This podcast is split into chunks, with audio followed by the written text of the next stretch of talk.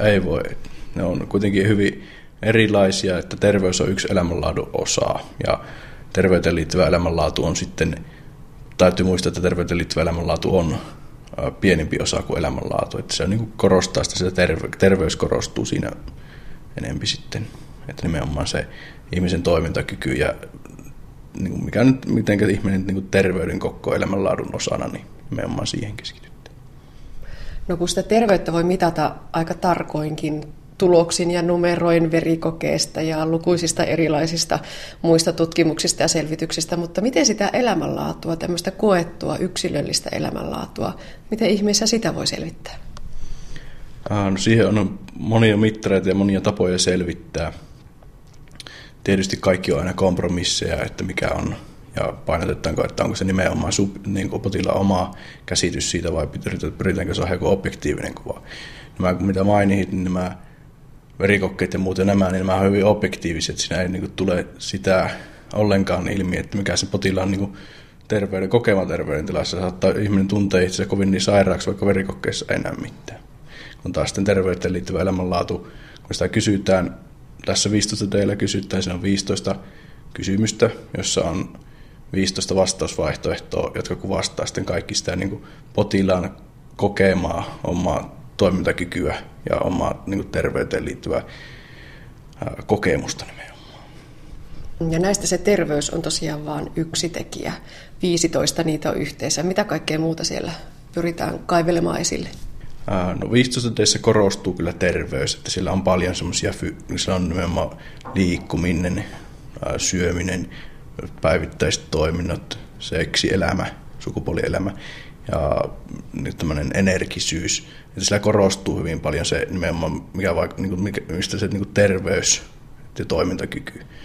Siinä ehkä korostuu myös sitten enemmän tämmöinen niin henkinen terveys, että mitä niin vaikeista laboratoriokokeilla mitata esimerkiksi. Mm. Ja tosiaan nyt on selvitetty, että miten nämä yölliset heräilyt vaikuttaa siihen elämänlaatuun. Lähdetäänkö vähän kauempaa liikkeelle niistä unihäiriöistä ylipäätään? No suomalaisilla ihan tolkuttoman yleisiä, yleisempiä kuin monessa muussa maassa. Miksi hän näin on? Äh, siihen ei ole tosiaan yksilitteistä tai niin kiistatonta teoriaa, mutta Pohjoismaissa on suurin piirtein samaa, samaa luokkaa unettomuuden yleisyys, mitä se on Suomessa.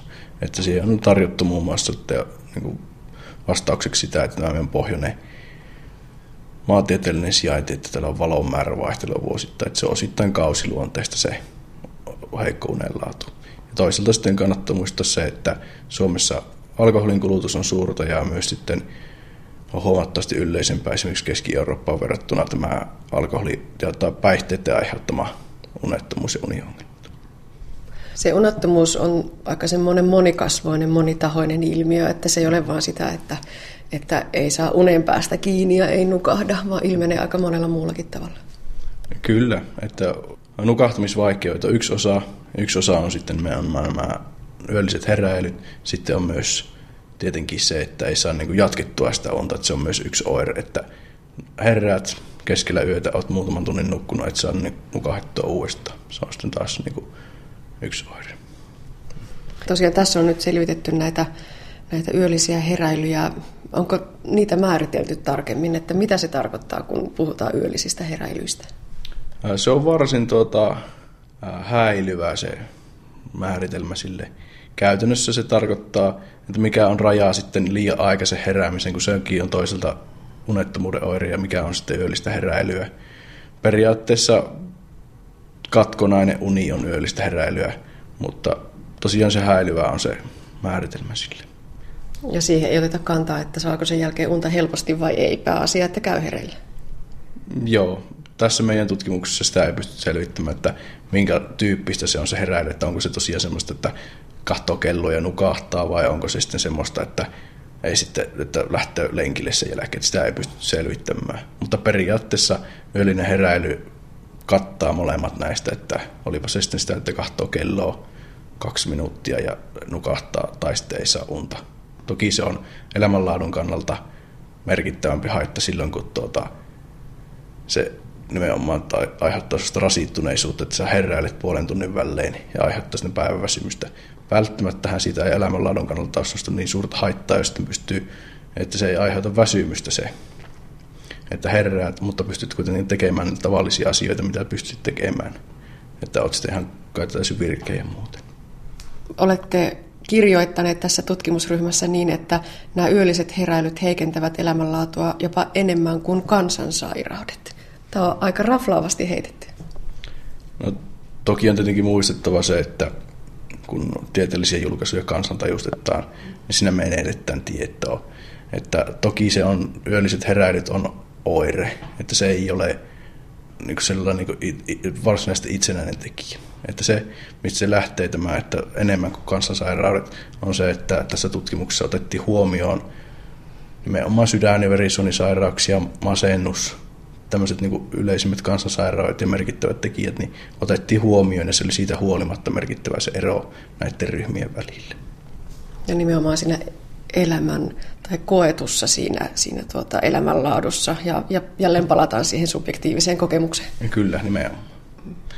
No minkälaisia asioita siellä sitten tuli ilmi? Miksi ne yölliset heräilyt niin helposti heijastuvat sinne elämänlaatutekijöihin? Sekin on hyvä kysymys, että mistä se johtuu, että se nimenomaan tulee. Sitäkin on vaikea sanoa, että mikä sen tekee näillä ihmisillä. Että se on oikeastaan toinen, toisen tutkimuksen aihe jo sitten, että mikä se aiheuttaa sen elämänlaatuvaikutuksen sillä.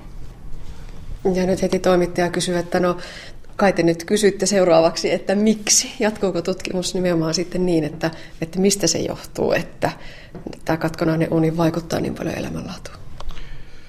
Varsinaisesti toivottavasti pystytään tutkimaan, se on tietysti aina resurssista kiinni, että miten pystyy ja mihinkä sitten rahaa vie näin sanotusti nykymaailmassa, niin että toivottavasti siihen joskus vielä saan vastauksen, että miksi. Tällä hetkellä ei ole, tutkimus ei jatku sen suhteen, että miksi.